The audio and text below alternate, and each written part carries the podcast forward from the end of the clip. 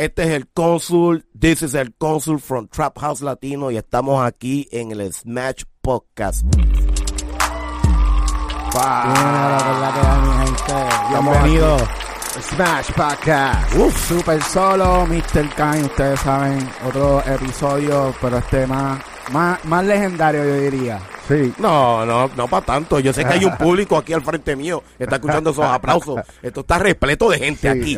No sé cómo caben tanta gente. Oye, no, pero hay un corillo cabrón. A mí me sorprende que un sábado tempranito, ¿verdad? Aquí toda gente se dieron cita. Oye, el café va en mi nombre. Ya. Qué duro. Hay veces que los aplausos no salen. Es como que, ya lo ves. Sí. Hanguearon anoche. A veces hanguean y tú sabes, el ADD. No llegan. Sí. Bueno, corillo, ha hecho súper duro, que bueno, Cónsul, que obviamente nosotros hemos estado súper activos en las redes sociales y gracias a Dios, pues esas cosas como que, o sea, dando el mensaje positivo, tratando de llevar el mensaje de nosotros, del podcast, educando a la gente, pues afortunadamente de alguna manera te llegó, viste lo que nosotros estamos haciendo en las redes sociales, en nuestro podcast, y pues te pudimos traer para acá. Claro que sí, de una. Vi los podcasts, vi los posts que ustedes hacen, las personas que han traído, y veo la visión de ustedes, y cuando el hombre me escribió, no, vamos para allá de una. Full, sí. Para nosotros significa mucho que tú estés aquí, porque tú estás ayudando a la nueva ola también, ¿me entiendes? Entonces, tú como mismo tienes en tu show el consultorio, ¿me entiendes? Tú estás dando consulta a los artistas nuevos a que se desarrollen. Creo que estoy utilizando una herramienta que yo soy una persona criada en la iglesia, ¿verdad? Cristiano. Pero hace unos años atrás empecé a escuchar meditaciones de diferentes monjes budistas. Y me han hecho, no es que yo me sienta ahora como un monje, no es que yo lo soy ahora, tú me entiendes, pero he aprendido a desarrollar diferentes formas de ver la vida. Y aprender, porque yo pienso que todos los días se debe de aprender algo nuevo. Yeah. No te levantes y digas, ya yo lo sé todo, porque no estamos mintiendo. Mientras yo aprendo de ellos, porque yo soy una persona que yo me considero, antes de ser un maestro, debe ser un estudiante. Yo soy un estudiante de la vida. Ahora, si yo quiero que los jóvenes me vean como un maestro, yo tengo que ser un buen estudiante. A través de esas filosofías que estoy escuchando, las estoy mezclando con el género urbano. ¿Por qué? Un joven de hoy en día, entre los 13, 14 años hasta los 17, 18, quiere inculcar en el género de la música. Mira el Instagram, mira el Facebook, mira YouTube. Los artistas están viajando, están haciendo eventos. Quiero llegar allí. ¿Cómo puedo llegar allí? Pero quiero llegar allí mañana. El desesperado. El desespero. O sea, no ven el proceso. Están viendo the tip of the iceberg. Me sigue la puntita, pero no están viendo que hay un proceso. Exacto. Y eso tiene que ver mucho tu salud mental. Tu mente tiene que decirte a ti, hey, bájale, esto es un proceso, no se te va a dar de la noche a la mañana. Tienes que trabajar. Para tú poder comer de la naranja, tienes que sembrar la semilla. Para sembrar la semilla, tienes que preparar el terreno y depositar esa semilla y echarle agua. Ya. Hay que darle. Entonces, yo sufro de condiciones mentales. Yo soy una persona que sufre de ansiedad, depresión, insomnia, bipolar. Hasta cierto punto, muchas veces el desespero causa ataques de pánico y ansiedad y depresiones. ¿Por qué no se me da a mí? Pero se le está dando a él o a ella. Quiero llegar ahí ya. Sí. Pero como joven, que yo lo fui una vez, no lo entendemos en ese momento indicado. Entonces pienso que personas como yo, que somos adultos, que los vemos a esos jóvenes que queremos que echen para adelante genuinamente, en vez de criticarlos, nos toca educarlos. Exacto. Amén. Oye, amén. Para criticar la fila llega de aquí a Bayamón, pero para educarlos y darle la mano, la fila está vacía. Exactamente. No hay fila porque está vacía. ¿Y por qué será eso? Creo que estamos viviendo, no soy psicólogo, no soy psiquiatra, La generación de hoy en día, lo que yo observo, yo nací en el 73, yo vengo de los 70, 80 y 90. Y lo que yo, ¿verdad? Mi opinión personal, esto no tiene que ver aquí nada, ni Smash Podcast, ni Trap House Latino. Es que hoy en día nos hemos vuelto humanos de que queremos vivir en nuestra propia cueva. Antes, tú veías una persona que se caía y tú ibas y lo levantabas. Ahora se cae y lo grabamos en un celular. Diablo. Qué cojones, hermano. ¿Es cierto o no es cierto? Y eso estoy mintiendo. Con lo del primo de Hincho. Que en paz descanse.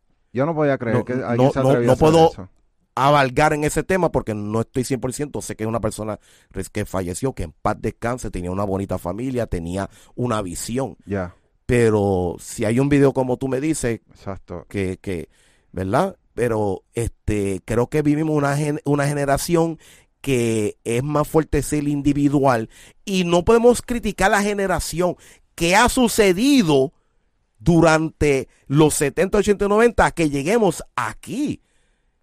Y ustedes pueden ver, ¿tú me entiendes? La corrupción, los maltratos, hay muchas cosas. Tú sabes, vuelvo y repito, yo no soy un político, yo no voy a hablar aquí y decirte fue esto y esto y esto. Lo que yo observo, porque yo me fui bien temprana al ejército. Uh-huh. Yo me fui en el 93 y me fui de Puerto Rico y estuve 21 años afuera y regreso a Puerto Rico en el 2014. Así que perdiste un tiempo. Yo le pregunto a mi mamá, mami, ¿cuándo el puertorriqueño perdió seguir las leyes de tránsito? ¿Cuándo fue que dijimos no tengo que hacer ya el pared? El ay bendito. No tengo que parar en la luz roja. Antes tú pasabas frente a dos personas con el permiso. Sí. O le abrías la puerta si alguien venía detrás de ti para que pase. O si ves una señora de adulta o mayor de edad, le cedías tu silla. Así yo me crié. Es verdad. Tú sabes que yo me fui de Puerto Rico en el 2001. No, 2003 y regresé 2018 y en esos 15 años de verdad yo me di cuenta como que wow, ahora, Puerto Rico cambió demasiado. No nos podemos quejarnos sin aportar. Yo me estoy quejando de lo que yo estoy viendo, de lo que no me gusta. Pero entonces, cuando así a mí se me da la oportunidad de entrar en la música, Trap House Latino me da la bienvenida porque quiero, ¿verdad?, aclarar, Trap House Latino, el dueño y el creador se llama Joe Antonio. Él me da la oportunidad de ingresar a su compañía en el 2016. Entonces me siento que tengo una voz. La gente ya me ven, me saludan, el cónsul, una foto. Que eso está cool, ¿verdad? Uno entra al negocio de la música y le gusta ser reconocido, ¿verdad? El que diga que no, lo está mintiendo. A todos nos gusta que nos saluden en la calle y nos digan, el cónsul, eres un duro. Ah, gracias por todo. Cuando es positivo. Pero ya veo que me están reconociendo. Ya. Entonces, yo digo, si ya me están reconociendo y ya veo que la gente me están consumiendo, ¿qué yo puedo hacer dentro de Trap House Latino, que es una cuenta de noticias? Vamos a aclarar, noticias. Noticias de música, noticias de eventos, noticias de tiraera, noticias, que es lo que todo el mundo quiere ver en Trap House Latino. Y, ¿verdad? Yo pertenezco a esa compañía, pero yo como cónsul puedo aportar algo dentro de la compañía. Exacto. Que pueda yo educar y decir, contra, esto a mí no me gusta. Esto no me gusta, que yo puedo hacer, que yo puedo decir, para que aunque veamos tantas cosas que quizás no nos agrade dentro del ambiente de la industria, podamos aportar un granito de arena para ese joven, y cuando digo joven me refiero a tanto masculino como femenino, que viene de camino, que quiere... Oye... Yo crecí escuchando este varón. ¿Ustedes se recuerdan de Vico C? Claro. Sí. ¿Cómo eran las primeras canciones de Vico C? Súper positiva. No, te voy a... Ahora mismo te voy a interrumpir. No. Te voy a interrumpir, ¿verdad? Y te voy a corregir de una buena manera. Cuando Vico C salió, su primer tema eran un cassette de 2 canciones. Sin Pena y En Coma. Esto es 1985-86. Si tú escuchas esas 2 canciones, eran palabras malas desde el principio hasta el final.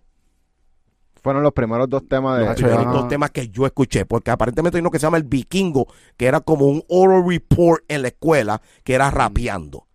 Ok, pero está en YouTube. Pero el primer cassette que yo escuché era Sin Pena y En Coma. Y en esas canciones, de hecho, había una que se llamaba De la Calle. Y eso era como underground. Underground, DJ Negro y Vico C. Y creo que Playero también trabajaba con ellos en cuestión de producción. Pero de momento, Vico C parece que, tú sabes, durante el transcurso encontró Dios, encontró diferentes cosas. Yo nunca he conversado con Vico C, yo lo conozco de los tiempos de chamaquito, pero cambió, como tú dices, a dar un mensaje positivo. Sí. Ok, porque él vio, huevo, espérate, estoy quizás llevando el mensaje incorrecto. Déjame cambiarme. Yo no estoy diciendo que ni tanto Trap House Latino, ni Molusco, ni Benny Benny, ni Mikey, Rapetón, todas esas páginas, están llevando el mensaje incorrecto. No están llevando el mensaje de lo que sucede día a día. Exacto. En el género urbano. Y es su proceso también, porque mira los artistas que comienzan primero cantando maleante y después hacen el switch porque exacto, ya tienen la vía. Exacto. Pero es lo que yo digo también de las páginas. Todas las páginas están informando, pero está bien, estamos informando, estamos dando nuestra, tú sabes, la noticia, que es lo que la gente quiere ver, ¿tú me entiendes? Pero si tenemos nuestra oportunidad dentro de nuestra plataforma de aconsejar, de inspirar, por ejemplo, en Trap House Latino tenemos lo que se llama En el Barrio Hay Talento, que es una serie donde visitamos barrios y residenciales. Sí, yo vi cuando fuiste para Llorens. Para Llorens, sí. Tenemos lo que se llama El Fogón, que traemos 4 artistas femeninas o masculinos que están en el proceso y los ponemos allí y le ponemos una pista. Ese es mi segmento favorito. El Fogón. Está muy duro. Entonces mi colega Joe Anthony tiene algo que se llama Buceando, que también trae un artista que está en proceso y crean la pista allí mismo con Walde, el productor, y escriben allí mismo, ellos escriben y crean la pista y lo suben a su cuenta de YouTube, pero sí, es para darle esa push a ese artista que viene en camino también. De hecho, uno de los episodios fue con Irania, la muchacha de Isabela, y ella habla de que ella trató de suicidarse. Wow. O sea, que son mensajes bien impactantes que los jóvenes están pasando hoy en día. Sí. Hay jóvenes que están pasando eso hoy en día. O sea, que yo pienso que es algo que voy a exhortar. Oye, todos tenemos ahora una cámara, un micrófono y un canal de YouTube. Está bien, das tus opiniones de lo que aquel dijo aquel, de la tiradera de aquel, pero de vez en cuando piensa que ya que tienes tu voz y tienes ojos y oídos escuchándote, no está mal de vez en cuando uno... ¿Verdad? Aportar positivamente. Queremos el tráfico. Oye, mira, a mí el que me diga que no quiere tráfico, que no quiere los views, eso está cool, todos los queremos ser escuchados, queremos ser vistos, ¿tú me entiendes? Pero ahí fue cuando yo dije, yo soy una persona, tengo mi edad, tengo algo de conocimiento, tengo sucesos que me han pasado en la guerra, en la vida, la juventud de Puerto Rico, a veces la veo tambaleando. Escucho a la gente, los jóvenes están en mal camino, pero en vez de criticar a esa juventud, vamos a aportar. Si eso, lo que ellos quieren cantar, oye, quizás no esté de acuerdo con las letras de las canciones. Exacto. Para mí, yo digo, ¿por qué todavía idolatramos en las canciones ese estilo de letra? Como que mira, a lo mejor el mismo mensaje se puede llevar de otra manera. Sí. Ahora, tú tienes que entender, are you familiar with Nas? Nas de Queensbridge. Él se sentaba en el balcón de su casa y miraba todo lo que sucedía. Lo que pasaba. Y él se sentía que él era el Shakespeare del barrio. Esto es lo que yo veo, esto es lo que voy a relatar. Muchos jóvenes se sienten así. Esto es lo que yo veo, esto es lo que voy a relatar. Pero tú sabes que en el punto de vista en que lo dicen, como que tú estás viendo, tú estás hablando en el point of view de lo que tú ves. Claro. Ahora, cuando tú estás diciendo, yo te vacío el Draco, yo he escuchado ese tipo de lírica, no soy quien para decirle no. No cantes de eso, cantas de esto, ¿verdad? Porque cada persona tiene libre albedrío y freedom of speech de cantar lo que le den la gana. De que me gustaría, yo pienso que todo es un proceso. Quizás, como tú dices, muchos muchachos cantan de eso porque es lo primero que ven, que están cantando también otras personas. Y dice, pues mira, como él está cantando de eso y le está yendo bien, pues también yo lo voy a cantar para ver si me va bien. Uh-huh. Puede ser una de las opciones, ¿verdad? Por la cual cantan de eso, ¿ok?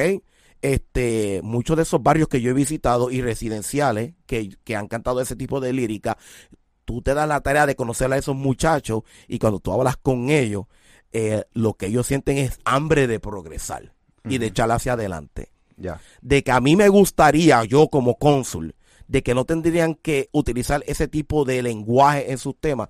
Pues claro que me gustaría que cantaran de otras cosas. ¿Ok? So, entiendo tu punto de vista. Yo siempre he respetado cada persona que canta de diferentes cosas. Te puedo decir que cada artista se va encontrando poco a poco. Todos nacemos. ¿Cuántos billones de habitantes hay en el mundo? 2.3 billones, si no me equivoco. Wow. Pero todos somos diferentes a la misma vez, ¿verdad que sí? So, cada persona, cuando inculca ser artista, cuando decide ser artista, quizás cuando entra, está buscando, está encontrándose. Entonces, lo que ve, pues eso es lo que hasta cierto punto quizás imita, hasta que se vaya encontrando.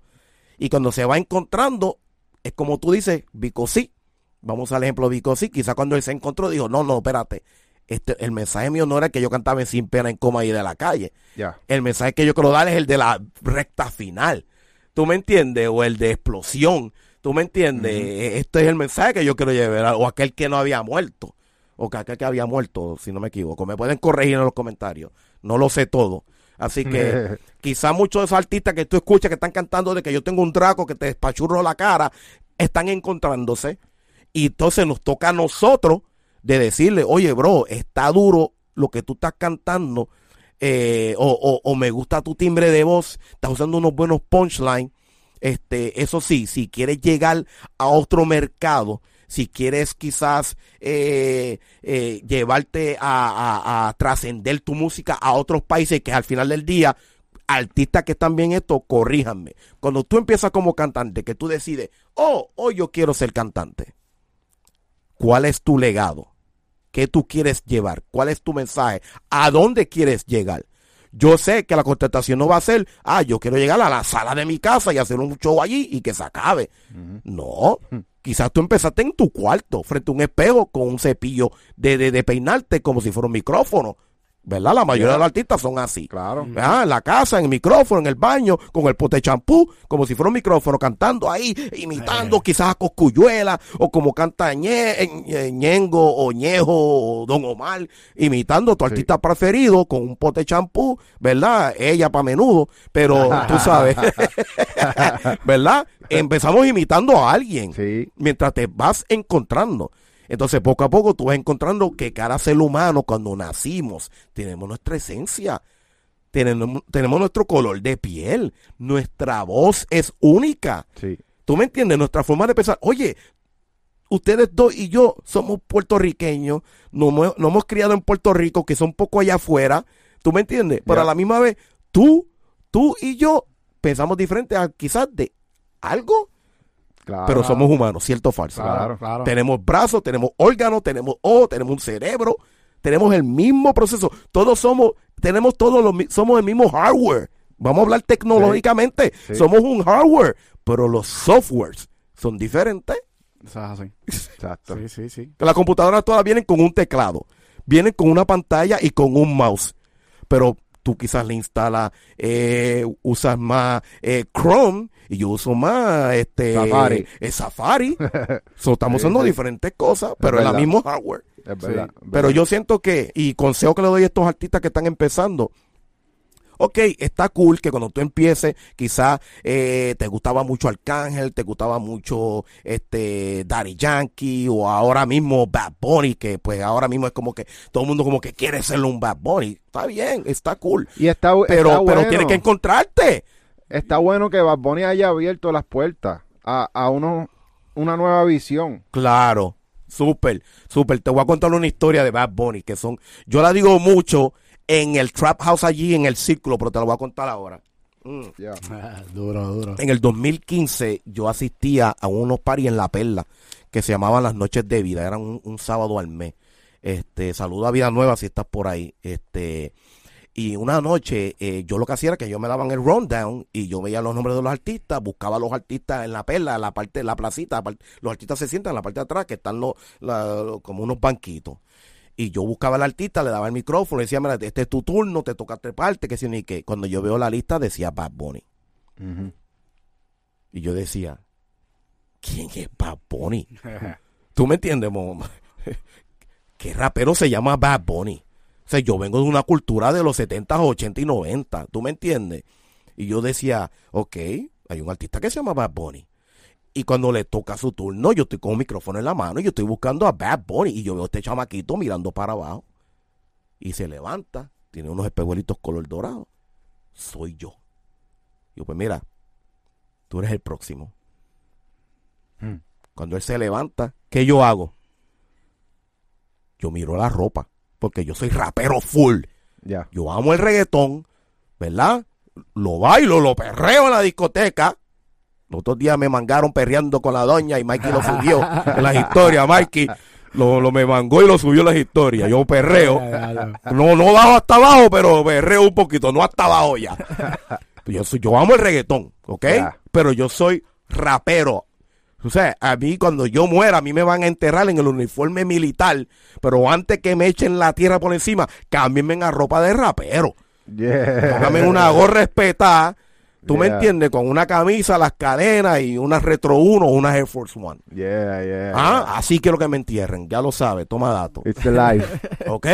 Pero cuando yo lo veo que se levanta con una camisita, los pantalones cortos, unas medias, yo, pero... Los pantalones bien arriba, yo, pero... ¿Y tú pensabas que, diablo, el público se lo va a comer vivo? No, cuando él cantó, él tenía un tema con Bryce de Las Abejas Negras que decía, ¿pa' qué le dé? Yo dije, wow. Entonces, viajé con Bryce Joy Santana, que para ese tiempo era el corillo de la ciudad, para Mayagüez. Cuando ya entré, para ese tiempo yo no era Trap House Latino todavía. Sí era el cónsul, pero no era Trap House Latino. Yeah. Cuando Joan me da la oportunidad de ser parte de la compañía, uno de mis primeros eventos fue Bray y Joy Santana. Duro. Y después ellos caminaron a otro local y estaba Alvarito Díaz con Bad Bunny. Y cantaron, para ese tiempo era Pa' Que Le Dé por el remix. Okay. Y el sitio estaba tan lleno que tuvieron que cerrar la discoteca. Esto es antes de que Bad Bunny te estoy hablando. Esto no era ni Hear This Music todavía. Ya, che. Y yo no hablaba con él, lo saludaba, ¿verdad? No puedo aquí frontear como que, yo le dije a Bad Bunny que ibas a pegar, porque eso casi siempre la gente dice, no. Yo compartí con él, pero cuando yo vi ese segundo evento, yo dije, wow, algo viene por ahí. Yeah. Pero normal, ¿verdad? Como uno como que, yo estoy yendo al evento, estoy grabando, normal. Y... mírenlo hoy en día. El artista número uno del mundo. Sí. Y tú sabes qué, una vez yo leí que en el mundo tú puedes hacer lo que a ti te dé la gana. Tú puedes ser un astronauta. Tú puedes hoy decir, yo quiero ser astronauta. Quizás se te haga difícil el camino, quizás se te haga largo, pero si tú te lo propones, tú vas a llegar a ser un astronauta. Yeah. ¿Tú me entiendes? Entonces, hay quizás muchos muchachitos que ven a Bad Bunny como una, ¿verdad? Como tú dices, el artista número uno, y dicen, no, yo jamás podré llegar a ser como un Bad Bunny. Tú puedes llegar a ser como Bad Bunny. Claro. Tú lo puedes. Pero mira lo que él hace. ¿Tú me entiendes? Él trata de ser él, de ser genuino, de mantener su esencia.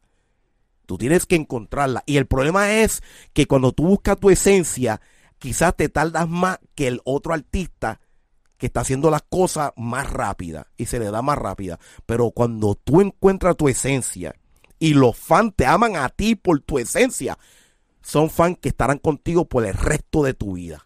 Sí. Y cuando mueres seguirán escuchando tu música. Claro. Mira Bob Marley. Claro. ¿Tú escuchas música de Bob Marley? Claro. ¿Y cuándo murió Bob Marley? 1979. Antes de que iban hacia... 1979 murió Bob Marley. Y todavía hoy en día escuchamos música de Bob Marley. ¿Por qué? Porque tenía esencia. era genuino y su música llegaba. Sí. ¿Tú me entiendes? Conectaba. Conectaba. Sí. Yo tengo como que esta duda de siempre de cuánto trabajo tiene que pasar una persona de salirse de su naturaleza. Uf. Porque Bad Bunny se ve una persona bastante natural en como que su instinto a la moda, su instinto a la música que él quiere consumir.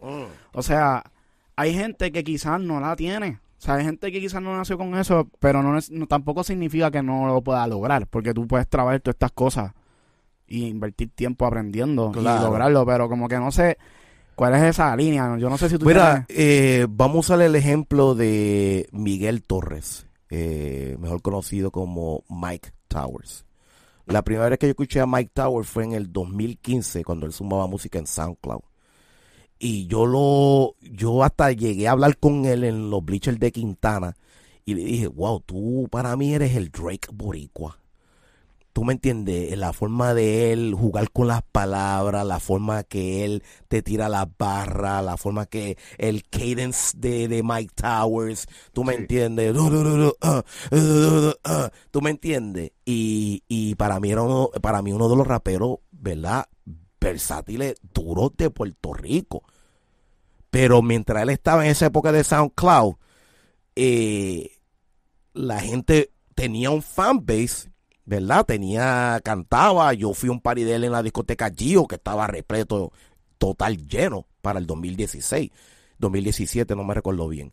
La cuestión es que él tenía fanbase, tenía gente que lo seguía, tenía gente como yo, que somos fan de Mike Towers, pero todavía no había como que ido a ese otro nivel. Ya. ¿Tú me entiendes? Se tuvo que salir de su comfort zone completamente.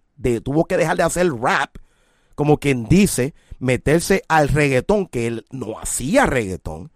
Y con el tema de Farruko, Si Se Da, que es un tema completamente diferente a lo que, si tú escuchas a Mike Towers de los tiempos de SoundCloud al Mike Towers de Si Se Da con Farruko, es completamente un Mike Towers diferente. Sí, que a mucha gente no le gusta el nuevo. Hay gente que es fan del Mike viejo. Towers viejo. Sí, y yo soy fan del Mike Towers viejo. De hecho, con todo el respeto, cuando él sacó el álbum de él, de Like Mike, él me dijo, Cónsul, me escribió, Cónsul, lo que hice esto, porque yo sé que hay gente como tú que esto es lo que le gusta. Ya. ¿Tú me entiendes?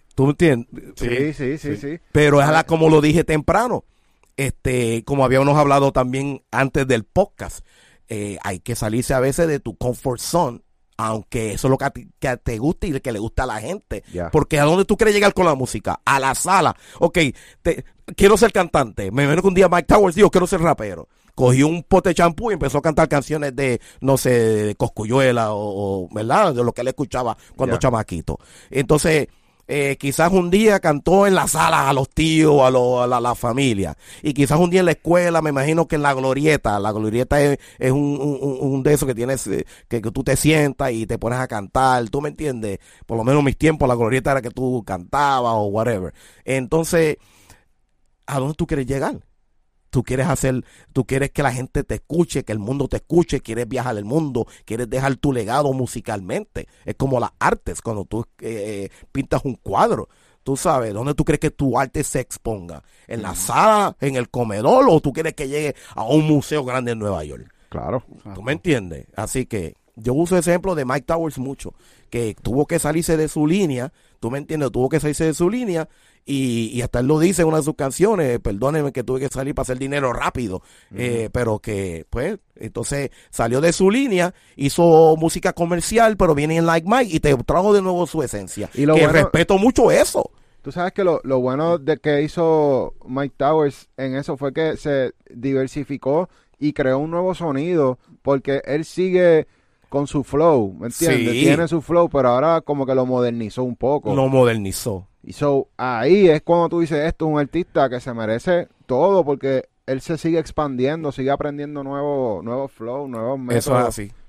Que para nosotros, como parte del Centro de Desarrollo de Artistas que tenemos, es importante, y eso es una de las cosas que enfatizamos, cómo tú puedes crear ese sonido único, que no suenes como los demás. Wow. ¿Me entiendes?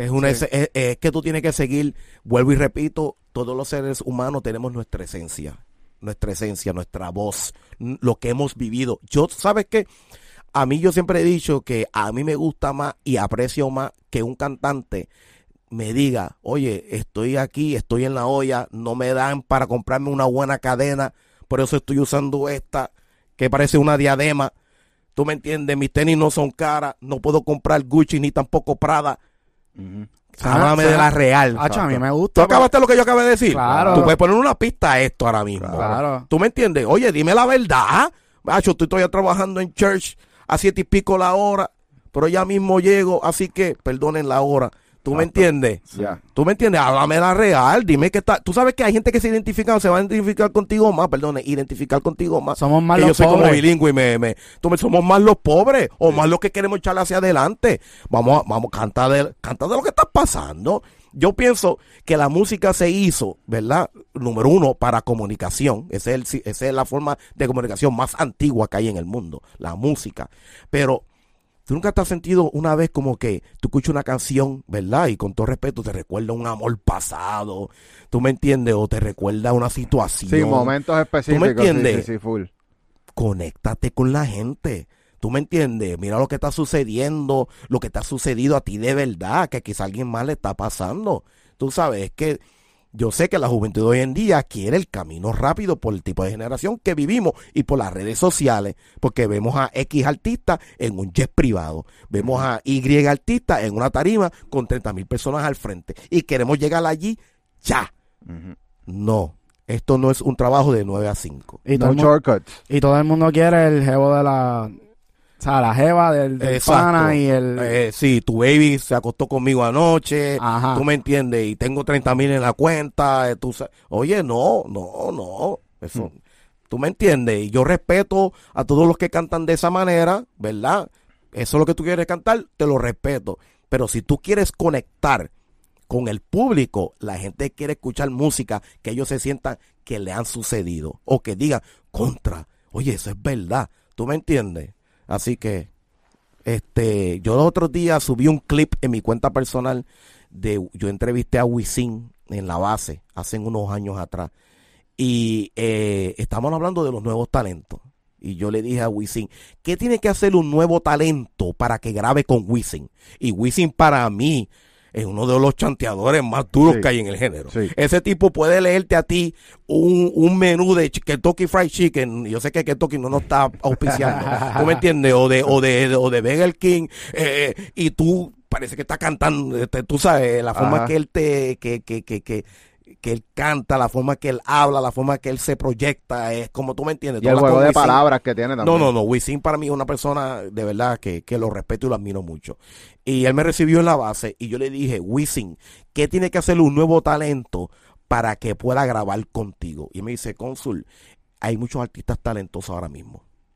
Hay chamaquitos y chamaquitas que yo veo que vienen aquí y graban un estudio, aquí en el estudio y hacen un disco y hacen un palo.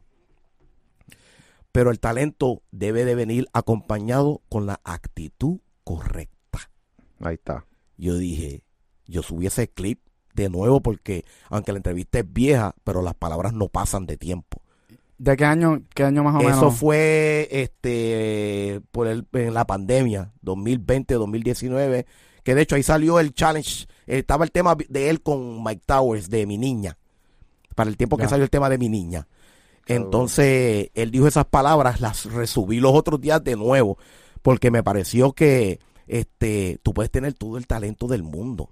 Tú puedes ser un chanteador o chanteadora, puedes tener el mejor juego de palabras, puedes tener el timbre de voz pegajoso con un chicle, pero si tu actitud no es correcta, no vas a pasar de la sala de tu casa. Y nosotros hablamos mucho de eso, de que, o sea, como un complemento de esa actitud que tú tienes que tener es buscar la manera de tú poder josear lo tuyo y hacer tu propia refe, porque ya todo el mundo tiene acceso con un celular. Mm. Todo el mundo tiene una computadora en su casa al menos, ¿entiendes? Para poder hacer algo y adelantar y no depender y estar esperando. Eso es verdad. Antes había que estar firmado por una de las 3 casas disqueras grandes o casas disqueras intermediarias. Ahora mismo el do it yourself o do it ourselves, es la ley del día. Yeah. ¿Tú me entiendes? Los chamaquitos ahora se graban, hay plataformas como Freestyle Manía, que gracias a Freestyle Manía, y saludo a Benny Oski, que ellos se grababan en un celular desde el carro, y de momento salió un Pucho, salió un Mickey Woods, salió un John Z, salió un Darkiel, y sin número de artistas que si se me olvidan les pido disculpas. Yeah. ¿Tú me entiendes? Ahora hoy en día, sí, la radio está por ahí todavía, que es una pieza clave, pero hoy en día hay artistas que no suenan en la radio y tú vas a una discoteca y le cantas las canciones. TikTok se ha vuelto la discoteca virtual. De hecho, tú vas a veces a los choliseos y no tanto en Puerto Rico, pero yo he visto en videos que en los eventos de afuera hacen los bailes de TikTok en los eventos. Ya, tú sabes que eso se ha vuelto una discoteca virtual, TikTok. Y quizás mucha gente se quejan, tú eres un artista de TikTok o tú eres un artista de Instagram. Pero, ¿cuántas veces tú te metes en Instagram o TikTok al día? Papi, es que esa es la red social que está activa. Mira, yo me levanto por la mañana. Yo me levanto por la mañana y sin salir de la cama, sin lavarme los dientes y sin desayunar, ya yo estoy en Instagram. Y eso es malo. Viendo las noticias. Pero, oye, no vamos a negarlo. Nos pasamos metidos en las redes. ¿Tú sabes cuántas veces yo voy a las discotecas los fines de semana? Acho, no sé. 1100. So, la pero música entera, llega más, la música llega más por TikTok y por Instagram que antes. Para los tiempos míos, cuando tú ibas a la discoteca, tú, wow, ese es el tema nuevo de Rey Pirín. Tú lo escuchabas en la discoteca. Yeah. O tenías que esperar que lo sonaran en la radio. Cuando Coyote tenía 1107 o cuando estaban en 94. Eso es todo de que ponían música. Mira, el nuevo tema de Daddy Yankee lo van a poner el sábado. Sí. Ahora no. Ahora yo me levanto. Ay, cuando me levanté esta mañana, Nodal sacó la tiradera de J Balvin. Exacto. Hey. ¿Tú me entiendes? Así que yo pienso que TikTok y Instagram y YouTube son buenas plataformas para el desarrollo de un artista. Claro. Es la forma de llegar hoy en día a la juventud y a la gente que nos gusta la música. Nosotros también empujamos algo que se llama Discord. No sé si has escuchado. No. Es una plataforma en la cual tú tienes chats como MSN, ¿verdad? Pero esos chats son exclusivos y tú puedes darle diferentes accesos a diferentes personas, ¿me entiendes? Okay. Entonces, te conectan más todavía con la gente. Sí, es más directo. Es como si tú tuvieras como el famoso chat de Telegram. Ok, estás en Telegram. Como Telegram, pero tú puedes crear diferentes chats dentro del mismo grupo. Por ejemplo, tú puedes decir, pues voy a hacer un chat para todos los que son productores. Wow. Un chat para artistas, un chat para la gente que quiere enviarme pistas, un chat para la gente que quiere enviarme ¿Cómo se llama? Discord. Creo que yo sé que Joan tiene que saber de eso. Sí, de verdad, yo sé bastante, pero no lo sé todo. Yo, de verdad, para mí mis fuentes son... Un tiempo fue SoundCloud, ya no estoy en SoundCloud. Estoy en lo que es el Instagram. ¿Por qué SoundCloud ya no? ¿Por qué tiene SoundCloud? Oye, yo no sé qué pasó con SoundCloud. Lo que pasa es que también es el tipo de acceso que tienen a la música. Yo creo que ahora mismo Spotify es donde más la gente escucha la música, porque SoundCloud no es una emisora. SoundCloud tú tienes que ir directamente al perfil del artista y darle play. Versus Spotify, que tú puedes crear hasta tu playlist. Sí. ¿Tú me entiendes? Tú puedes crear un playlist de lo que... De hecho, nosotros tenemos nuestro playlist también. Tú quieres crear tu playlist o puedes darle para que salga la música random. Antes, como que, no sé, las cosas evolucionan y ya no quiero ir a SoundCloud y buscar el perfil y darle play. Prefiero ir a Spotify, crear un playlist o darle play y que la música siga corriendo. Porque SoundCloud para mí era una plataforma brutal y de hecho... Muchos artistas de hoy en día salieron de SoundCloud. Bad Bunny, Rauw Alejandro, Mickey Woods, Liano, ellos se consideran la generación de SoundCloud. Mike Towers, todos ellos salieron de esa época también. Pero ahora yo siento que SoundCloud no... Como que ya no tiene ese empuje. La ha bajado. Yo siento que la ha bajado. Yo siento que ahora mismo la gente también le gusta mucho el visual. Sí. O sea, no es lo mismo, yo entro a SoundCloud y estoy escuchando un tema tuyo, que puedo ir a Instagram y escuchar tu tema mientras tú estás haciendo algo en el carro o en TikTok, los bailecitos. Pienso que a la gente ahora le gusta más lo visual combinado con lo auditivo, que solamente lo auditivo. Sí, que ya no tienes que sacar un video musical full. Tú puedes subir tu video ahora mismo en Visualizer en Instagram. Exacto. O en TikTok. Exacto. ¿Tú me entiendes? Que eso es lo que ha llegado. Hace poco la gente está subiendo su video en Facebook también y no a YouTube. para que vayas a su plataforma en Facebook. Sí, y no están pensando ni en monetizar, porque es verdad que uno cuando está empezando, uno lo que quiere es como que crear el awareness, no tanto hacer dinero. Exacto. Eso es otra conversación de monetizar. Yo no soy muy intelectual. Cuando tú quieras monetizar, primero lee también. Eso sí que yo lo recomiendo, que lean, que se instruyan, ¿verdad? Y que tengan de mejor amigo a un abogado. En la industria. Cuando ya quieren pasar esa faceta de monetizar tu dinero, lean. Oye, no hay nada malo en instruirse uno mismo para saber lo que uno tiene que hacer y, como tú dices, tener un buen abogado, ¿verdad? Para que todo te salga como debe de ser.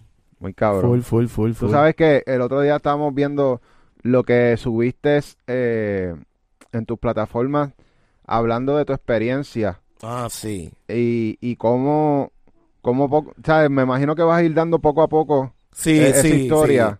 Sí. Y te voy a contar, estuve en Río Piedras hace como un sábado atrás, en un evento que hicieron en Río Piedras, y 3 personas vinieron donde mí y me dijeron, cónsul, una chica, la primera vez que una chica viene donde mí a hablarme algo de así, la primera vez, y 2 chicos, y por mensajes privados de DM y por Twitter, no te podrás imaginar la cantidad de mensajes que he recibido, y me dijeron que está brutal, porque muchas personas, yo no soy famoso, ¿verdad? Soy reconocido en Puerto Rico. O sea, ya yo voy a cualquier sitio y alguien, cónsul, bendiciones. Sí. Esa palabra la he hecho bien famosa. Y que ella dice, wow, muchos jóvenes quizás sientan avergonzados de tener problemas mentales y que tú abiertamente en una plataforma como Trabajadores Latino dijiste que tienes problemas mentales y que tomas medicamentos a base de lo que yo pasé en la guerra. Yeah. ¿Verdad? Porque cada persona tiene diferentes problemas que lo llevan, pero la depresión es la misma. La ansiedad, ataques de pánico, bipolar, es el mismo síntoma. Lo que pasa es que, ¿qué te llevó a tener ese síntoma? Son diferentes. Yeah. En mi caso fue el tener que enfrentarme a los soldados iraquíes en la guerra de Irak. Yo participé en el 2003, en el 2009 y en el 2011. Wow. Son 3 años de mi vida que tuve expuesto al peligro de la guerra. Wow. Ok, yo era infantero paracaidista. Y quizás mucha gente no saben que pues yo camino un poco raro y quizás hasta se mofarán de mí cuando después salgo de algún sitio, ¿verdad? Pero yo era paracaidista por 12 años en el ejército. Wow. Son mi L5, mis caderas, mis rodillas. Están malas. Sí, de los cantazos. Sí, de los cantazos que tú caes cuando brincas. Sí. Entonces, en el ejército, yo era infantero, pero yo era infantero que no son de vehículo, que todo es caminando. Wow. O sea, no hay vehículo. Tú tienes un bulto que te pones atrás, ahí metes tus cosas. En la guerra solamente había espacio para 2 pares de medias y 2 camisas que usamos debajo del uniforme. Ni ropa interior yo tenía en la guerra. No había espacio por las balas que yo tenía que cargar. Y todo era caminando. Wow. Cada misión era en tal lugar, empezar a caminar. Y en el calor. 120 a 130 grados. Porque nosotros invadimos en marzo y estuvimos hasta enero de 2004. Pasamos todo el verano en Irak. Anda pa'l carajo. Entonces tenemos que usar un suit que es de químico, y ese suit tiene, cuando tú haces barbecue, el residuo, el charcoal, eso está dentro de ese suit. Pues si acaso hay un ataque químico, el charcoal atrapa los químicos, pero no es 100% que los atrapa, pero algo lo suficiente que quizás pueda sobrevivir. Y ese suit te agrega de 15 a 20% de calor más por encima. ¿Y cómo ustedes hacían para beber agua? Pues mira, empezamos con unas botellas de agua. Cuando se acabaron, empezaron a usar del río de Tigris. Okay. Entonces el ejército tiene una unidad que ellos cogen esa agua y la purifican. Te voy a decir algo. Tú no sabes cuántas veces yo vomité y tenía diarrea mientras estaba en un ataque. Porque la agua la purificaban, pero aún así caímos en vómito. Me recuerdo, es más, te voy a contar una historia. Un domingo de Pascua. Nosotros la noche anterior estuvimos atacando al enemigo hasta las 3 de la mañana. A las 3 de la mañana ellos cesaron de dispararnos, nosotros cesamos de disparar, yo me recosté y yo estaba soñando que yo tenía diarrea. Me levanté a las 7 de la mañana y eso fue como si fuera fuego a la lata.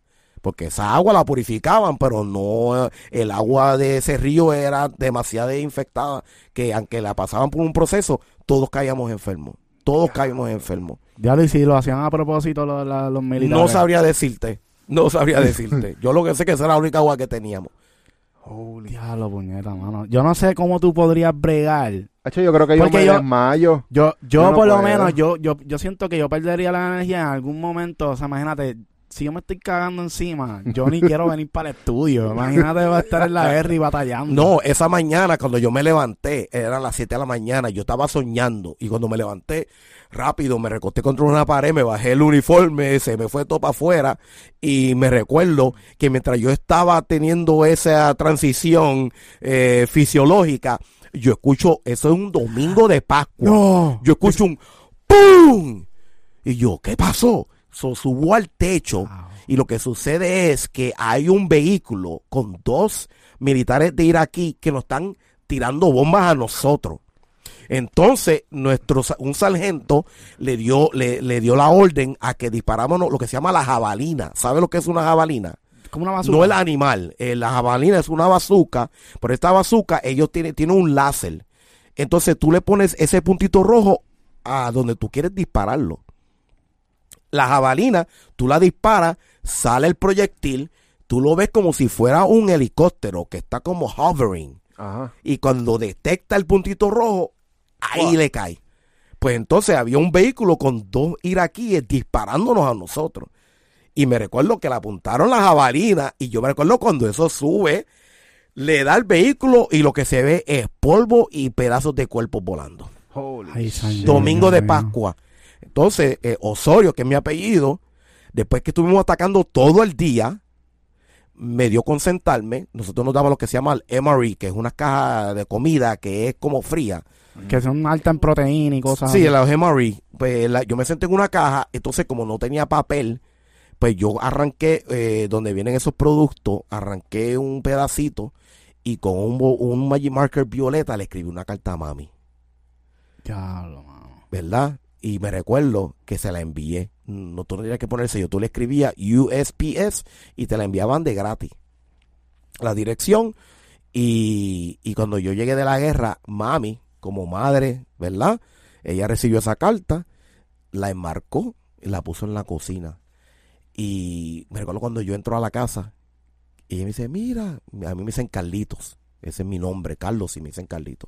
Carlito, mira la carta que tú me escribiste. Y cuando yo vi esa carta y vi la fecha, mi mente rápido se transportó a ese día. Yo no sé dónde está esa carta hoy en día. O sea, yo le empecé a gritar, me puse mal y mami tuvo que sacarla. Y ese es el PTSD que tú sufres. Y ¿sabes qué? Hoy tengo que ver a mi señora madre y le voy a preguntar por esa carta. La voy a conseguir. No sé si aún la tiene. Ya tú te sientes preparado. El consultorio cuando hice el capítulo estaba bastante bien. Cuando lo vi, que dije, dame ver cómo me quedó el capítulo. Que siempre que grabamos un capítulo en Trabajados Latinos, yo lo veo para ver en qué me quedó bien y qué puedo mejorar. Yeah. Pues yo soy una persona que siempre quiero mejorar. Uh-huh. Y dije, dame ver el capítulo. Y esa noche viendo el capítulo me dieron varios sucesos gracias a mi pareja que pues estaba ahí al lado mío. Pero esa noche cuando lo dije me sentía bien. Ya. Cuando lo vi, que lo escuché. Y, sí, porque ahí rápido puedes volver otra vez. Sí, ahí pues me dio algo, pero pues vuelvo y repito, gracias.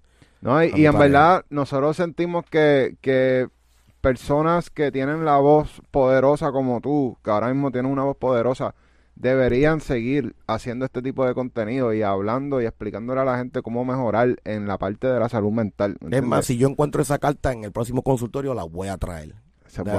Voy a enfrentar ese monstruo. Y sí, es lo que yo exhorto a los jóvenes también. Tanto en la música. Oye, y también yo sé que estamos bien dirigidos en la música, pero hay otras cosas como el deporte. Uh-huh. Y en los estudios. Y estudiar es un monstruo. Tú sabes, tú tienes que meterte en esos libros, tienes que hacer ensayos. Los deportes son un monstruo también. tienes que ser competitivo, la música. Entonces, uno tiene que enfrentar a esos monstruos en la vida. Tú sabes, sí. Tú quieres ser un baloncelista. Imagínate que, te vamos a firmar en este equipo de baloncesto, pero tienes que jugar contra LeBron James. ¿Qué tú vas a hacer? Bueno, LeBron James, ese es el duro. No voy a jugar. O, ¿sabes qué? Voy a jugar contra LeBron. Claro. ¿Tú me entiendes? Y para el gym todos los días hasta que se dé. Sí, mano. Sí, yo voy al gym mucho. Lo que pasa es que siempre está cerrado. Y siempre que llego dice close. Y me voy. Pero sí, en la vida hay que enfrentarlos. Hay que enfrentarlos. Tú sabes, la música, el deporte, los estudios, todo lo que uno se proponga, va a llegar un momento que vas a tener que enfrentar algo. Y ahí tú vas a saber si tú estás para esto o no lo estás. Imagínate, tú vas para un evento y solamente hay 10 personas cantándote. Hay artistas que yo conozco hoy en día que están haciendo choli, que en los eventos solamente habían 10 y 15 personas al frente. Uh-huh. Y tú dices, solamente hay 10 personas escuchándome. Esto no está para mí. Pero quizás si tú hacías un evento otro fin de semana más, quizás ese era el fin de semana que te tocaba el turno a ti. Pero te quitaste el fin de semana pasado. Sí, a lo mejor esas 10 te traían 10 más y después 10 más. Y así mismo sigue. Es. A veces uno se raja, ¿verdad? Porque no ve esa luz y quizá un paso más era la luz. Ya. Pero te quitaste quedándote un paso. Porque no es lo mismo cuando tú corres, que tú dices, oye, tienes un start y tienes un finish. Y tú sabes que en esa varita ahí es el final, que tú cruces esa varita y ya ganaste. Pero lo que es el mundo artístico y el deportista y todo eso, no hay una varita. Tú no sabes cuándo se te va a dar. Uh-huh. Hay gente que se le dan en un mes, hay gente que se le da en un año, hay gente que se le da en 10 años. Ya. No hay un finish line. Oye, Cónsul, hablando de eso de los shows, ¿tú entiendes que un artista, a pesar de que no esté pegado y no tenga temas que estén así sonando en la calle y qué sé yo, y están desarrollándose, ¿verdad?, que deberían hacer shows desde que comienzan su carrera? Yo pienso que sí. ¿Tú sabes por qué? Porque cada show que tú haces te vas encontrando. Por eso que yo exhorto, y lo he dicho varias veces, tú quieres ser artista, cómprate un pendrive y métete 3 temas.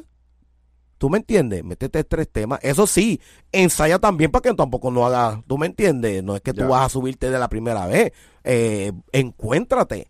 Ensaya cómo tú quieres llevar tu show, qué dinámicas, cómo tú piensas conectarte. Pero en algún momento dado, una persona que canta, un artista, hasta cierto punto, queremos verlo en una tarima cantando. Y yo siento que el artista, en algún momento dado, quiere presentar su música frente a un público. Así que... no es que yo lo digo que lo hagas tan rápido de primera. Yo no puedo levantarme hoy y decir que quiero ser cantante y esta noche hay un show en X o Y discoteca y me voy a trepar a la tarima. Mm. No, yo tengo que encontrar mi show. Mm. Para yo darte un show, yo tengo que encontrar mi show. ¿Qué yo voy a llevar a la tarima? ¿Tú me entiendes? ¿Cómo me voy a proyectar?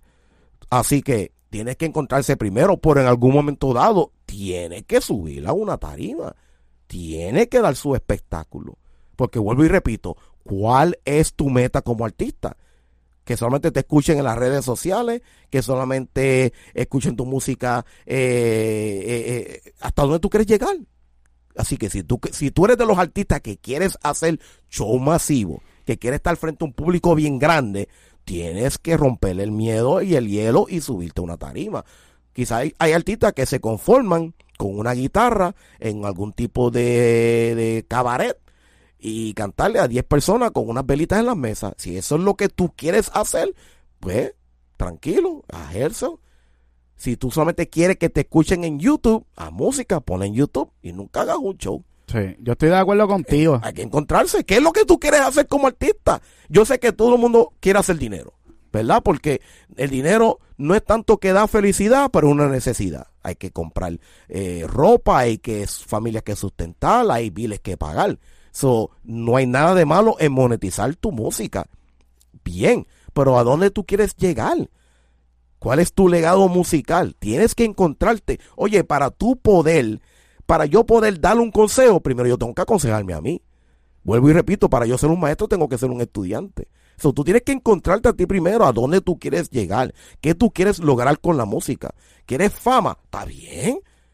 ¿Quieres llevar un mensaje positivo? Está bien.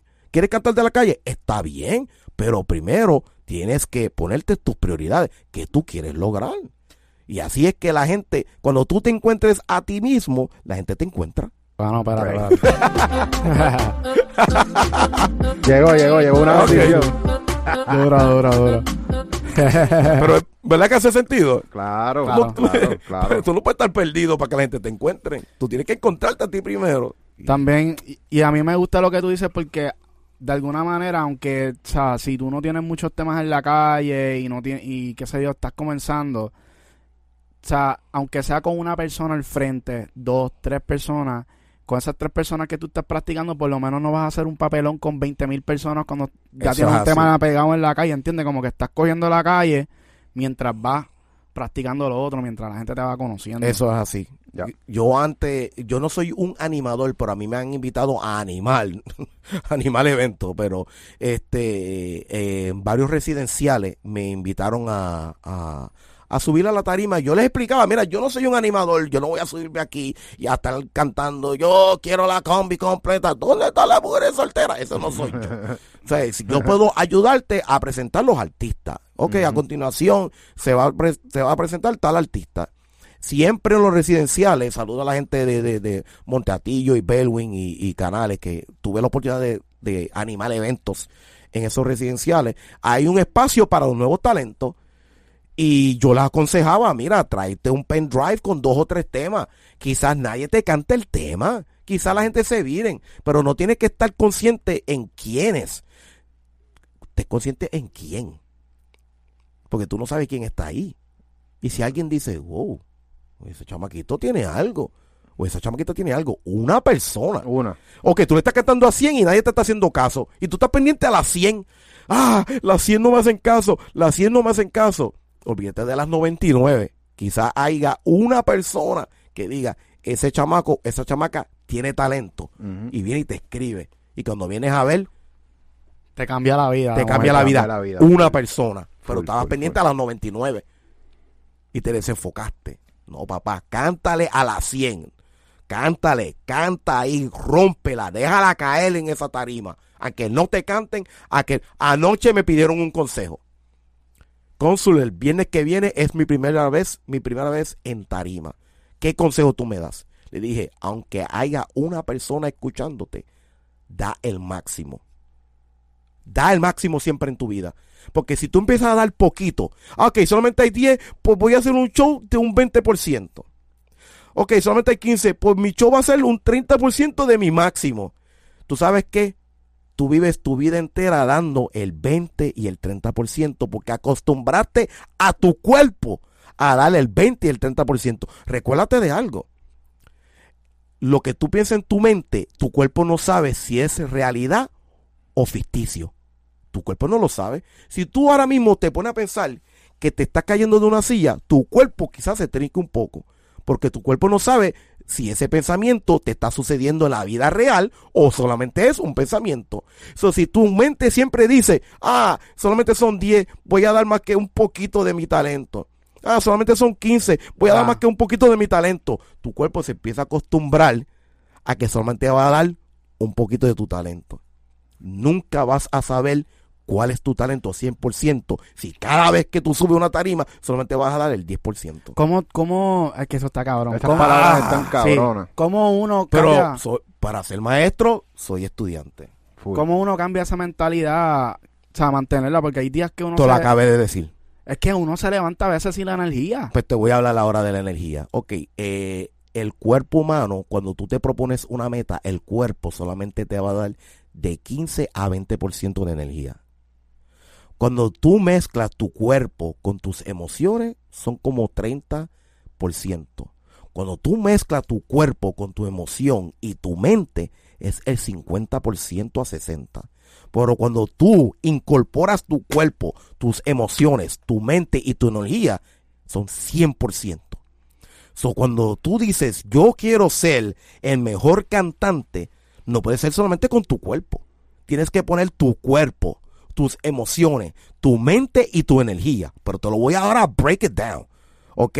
El cuerpo, pues, haciendo ejercicio, comiendo saludable, ¿verdad? Porque para hacer un show, no es lo mismo hacer un show de media hora, hacer un chori de 2 horas y media. Tienes que estar físicamente algo fit. Yeah. ¿Tú me entiendes? Para hacer un show de 2 horas y media. ¿Verdad que sí? Full. Emociones. No dejes que esas emociones opaquen tus pasiones. ¿Qué pasa con nosotros los seres humanos? Subes un preview, 100 comentarios, 80, 99, se oye brutal. Un comentario, qué pastelillo. Perdiste todos esos 99 comentarios por un comentario que te dijo que es un pastelillo. Aprende a dominar esas emociones para que no opaquen tus pasiones. Full. Tienes que cambiar tu manera de pensar, que no es ese comentario negativo el que vale. Son los 99 positivos. Ya. Y eso yo mismo me lo estoy diciendo. Ya. La mente. Vuelvo y repito. ¿Qué tú quieres lograr? ¿Qué es lo que tú quieres hacer? ¿Qué tú quieres hacer con tu vida? ¿Quieres ser cantante? Pues métetelo en la mente. Yo quiero ser un cantante. Recuérdate que las afirmaciones no trabajan. Yo quisiera tener. No, las afirmaciones trabajan así. Yo soy un cantante. Yo soy un cantante. Ah, yo quisiera ser un cantante. Así no trabajan las afirmaciones ni la ley de atracción. Para tú decidir, para que la ley de atracción funcione, tú tienes que declarar lo que lo estás viviendo ahora. Tienes que meterte en la mente que si tú quieres un cantante, yo soy un cantante. Y la energía es a donde se... Oye, mira la energía como un bote. ¿Tú me entiendes? Cuando tú estás en un bote y tú dices, ok, este bote va rumbo a Francia. Y tú pones el curso, ¿a dónde? A Francia. No estés pensando en Italia ni en Rusia. So, la energía tuya, si tu energía es ser artista, ser deportista, cuando vayas a la cancha de jugar baloncesto, no puedes estar pensando en nada que no sea meterle esa bola en ese aro. Yeah. Si estás pensando en, mira las tenis que está jugando ese. Mira que él metió 18 puntos. Oh, mira aquel, la ropa que usa para jugar baloncesto. ¿Dónde está tu energía? Está en otros lados. No. Yo llegué a la cancha. Voy a driviar, voy a tirar la bola, la tengo que meter. No estés pensando en nada ni en nadie, estás pensando en ti. Sí, y también creérselo. Se lo llevó. Eso fue...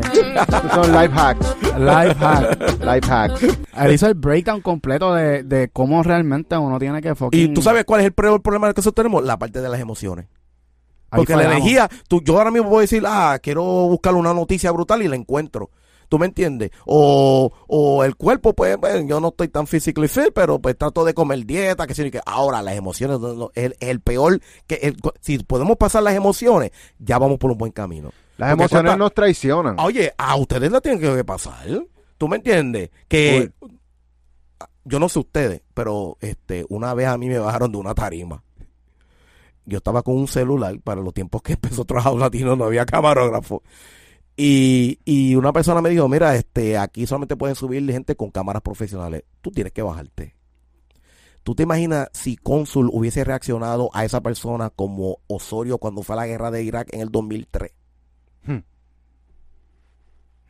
Sí, tuviste que controlarte. ¿Cuántas puertas se me hubieran cerrado a mí? Porque fue un evento grande. Y yo, ok, caballero, disculpe. Y me bajé. ¿Tú me entiendes? Ahora, si yo hubiese salido como un jaquetón, el guapo del barrio, ¿qué te pasa a ti, lambebicho? Perdone la expresión, que a mí no le gusta que yo hable malo. Quizás esa persona hubiese dicho, mira, esa gente de Trap House Latino no hubiese dicho Cónsul. Los de Trap House Latino son unos jaquetones. Porque así es que la gente te pone en el sello. Pero si él dice Cónsul, pero no. Los de Trap House Latino son unos puercos. O son unos jaquetones. Yo, mira... Respira, aprende a controlar esas emociones para que no te opaquen tus pasiones. La violencia nunca debería ser una alternativa. A menos que te sumen un puño. Tú pues tú sabes, tú tenemos el derecho de defendernos propios. Pero si es una simple palabra y no es algo que, tú sabes, oye, yo prefiero llegar a mi casa y dormir y levantarme el otro día y seguir trabajando. Tú sabes que yo le dije el otro día a un muchacho que me encontré en Río Piedra también, nadie escucha mi música, nadie me presta atención, nadie de esto, todo el mundo me pichea. Yo le dije, tú sabes que cuando tú aprendas a cerrar bocas, manteniendo tu boca cerrada, ahí es que vas a apretar. Break. Chacho, papi. Eso es real. Aprende a cerrar boca manteniendo la tuya cerradita. Eso significa que las acciones hablen sobre ti. Ya.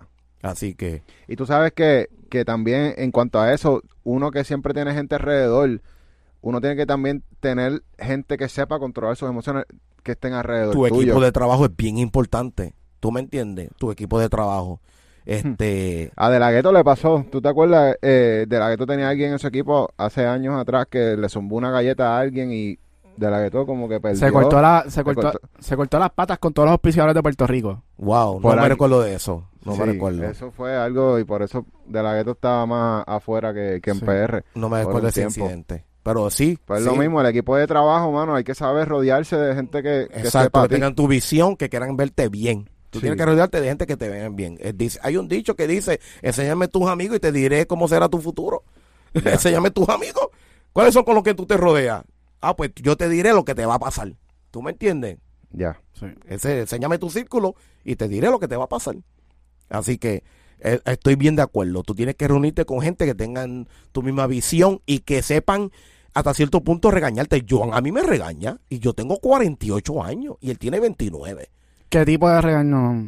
A veces yo veo cosas que me siento como que, hermano, ok, es que no quiero tampoco, tú sabes, difamar ni nada, pero en cuestión de, yo emocionalmente soy una persona que si yo a ti, reconozco tu talento, a veces pienso que por uno ayudar a alguien te deben algo, y no es así. Ajá. ¿Te ha pasado? O sea, tú dices que eso te ha pasado, como que te sientes que te tienen que devolver. Yo soy de ese tipo de persona que no sé si tiene que ver con mi ego, ¿verdad? Que, yo ayudé a esta persona en sus comienzos, pues si ahora está en un nivel, pues ahora ayúdame tú a mí. Oye, te voy a dar un consejo. Nadie te debe nada. Nadie te debe nada. Mientras tú vivas tu vida sabiendo que nadie te debe nada, nada te va a afectar. Porque si tú vas por ahí con un bulto que dice, yo hice esto por ti, tú me debes una, y lo empiezas a llenar con eso, vas a caminar jorobado. Una carga. Una carga. Hazlo de corazón. No esperes nada de nadie. Levántate, hazlo y sigue hacia adelante. Es una lección que yo batallo todos los días. Puf. ¿Tú me sigues? Y ahí es cuando Joan me dice eso. No puedes hacer las cosas esperando nada a cambio. Porque cuando no lo recibes, te enchismas. Ahora, si tú haces algo sin esperar nada a cambio, lo hiciste completamente de corazón y la persona no hizo nada, no te va a afectar porque tú no esperabas nada. Uh-huh. Si tú pones $1 en una máquina de refresco y te va a dar 50 centavos, tú esperas 50 centavos, no esperes 75. Porque si te quedas esperando los 75, ahí al frente te vas a quedar esperando. Diablo. Muy duro, mano. Yo, es una lección que aprendo todos los días, trato de aplicármela todos los días. Nadie me debe nada. Nadie me debe nada. Tú sabes que el ser humano vivimos sin saber la fecha de expiración. Cuando tú compras una leche y tú la sacas del congelador, del freezer, ¿qué es lo primero que tú miras? ¿Cuándo se expira esta leche? Ok, se expira el 15 de junio, so tengo que bebérmela antes del 15 de junio, porque después del 15 no es que se dañe, es que después de ese día no está garantizada que va a ser fresca. Quizás sepa buena, pero sabes que después del 15 de junio, en una mañana la abre y va a olerla, ya tú sabes. Ya. ¿Verdad? Nosotros no tenemos fecha de expiración. Nosotros no sabemos cuándo nos toca, cuándo vamos a morir. So, si tú sabes que la leche de expiración tiene esa fecha, la leche tiene esa fecha y la vas a consumir antes de que se acabe, porque tiene una fecha de expiración y tú no sabes cuándo es la tuya, ¿por qué perdemos tiempo en cosas que no son importantes? Vamos a vivir la vida al máximo, como si fueras una leche. No tenemos fecha de expiración, como no la sabemos, no tenemos tiempo de malgastar en cosas que tú te pones a pensar después, ¿en serio que yo me enchismé por eso? ¿Tú me entiendes? Por en serio. Y al otro día quizás, esa noche te acostaste a dormir te estabas enchimado con todo el mundo. ¡Ah, no me dieron esto! ¡Ah, no me mencionaron! ¡Ah, no vinieron aquí! ¡Ah, no me de esto! Esa noche te acostaste y otro día estiraste la pata. Ahora, si yo llego a saber que mañana mi día de muerte, que mañana yo no me voy a levantar, ese día yo hubiese, olvídate, ¿cuánto que hay en la cuenta? $55. Vamos a gastarlo en chili. Sí, sí. Hay que vivir la vida al máximo porque que uno no sabe. Vamos a vivir como fucking leche, puñeta. Es la que hay, corillo. Ha hecho muy dura esta fucking muchas entrevista. Gracias. No, la pasé bien con ustedes también, de verdad que sí. Y antes de cerrar, me gustaría decir estas palabras a todas las personas que vieron este video, ¿verdad? Oye, estos tipos de podcasts que son así positivos, cuando yo empecé el consultorio, yo sabía que quizá hay una cosa que se llama querer y necesitar. Uno quiere que llegue a muchas personas. Tú empezaste estos Smash Podcasts y quisiera que millones de personas lo vieran. Claro. Pero no puedes vivir necesitando que millones de personas lo vean. Querer y necesitar. Queremos que nos vean. Queremos que escuchen nuestra música. Queremos llegar a la cima. Pero no vivas necesitando de eso. Porque entonces cuando tú no ves que te está llegando, ahí vienen las frustraciones, las depresiones y el desánimo. Mi hermano, mi hermana, aprovecha cada segundo, sonríe más, llora menos, da más, pide menos. Y como siempre yo digo, el que necesite un consejo, y yo sé que ellos dos también se van a unir a esta llamada, nos pueden escribir, si nos ven en la calle, salúdennos, pídanos un consejo que se lo vamos a dar con todo corazón y también que sea recíproco, porque ellos dos y yo somos seres humanos con emociones también. Así que muchas bendiciones a la gente de Smash Podcast, de verdad que les deseo mucho éxito, muchas bendiciones en este proyecto, en lo que podamos aportar, cuentan con nosotros, con esta persona también. Muchas gracias. Esta es la verdadera razón de la palabra polacultura. No utilicemos polacultura para hacer tiraera. Utilicemos polacultura para fomentar el género urbano. Para el desarrollo. Sí. Todo el desarrollo del género. El punto de nuestro podcast es educativo y estamos hablando con personas que están luchando, que tienen un sueño y que están joseando todos los días para lograrlo. Y estas historias de ellos nos ayudan a todos, aunque sea un poquito de la historia de él, nos ayuda a nosotros a seguir creciendo. Así que gracias por compartir y nos vamos a ver pronto por ahí también. Así será. Y ya saben que tienen que darle like, tienen que compartir. Dale like, suscríbanse, comenten, dejen sus críticas constructivas. Y a veces hay gente que se ofenden y dicen, dejan unas ofensas. Oye, a veces quizás son ofensas que tú las lees y te ofenden, pero si las lees con calma y sin emociones, quizás te están dando un buen consejo. Sí, aunque claro, te lo digan de una manera media, wow, pero porque tuviste que llamarme mamá o K o pen, pero tú la lees con calma 3 veces y después tú dices, oye, pero fíjate, quizás sí tenía razón en ese consejo. Quizás, pero quizás, es que también no es como lo que uno dice, es como uno lo dice también. Ya. Pero pues, vuelvo y repito, hay que saber controlar estas emociones y es más en esta industria. Hay que saberlas controlar. Duro. Así que duro, corillo, nos vemos.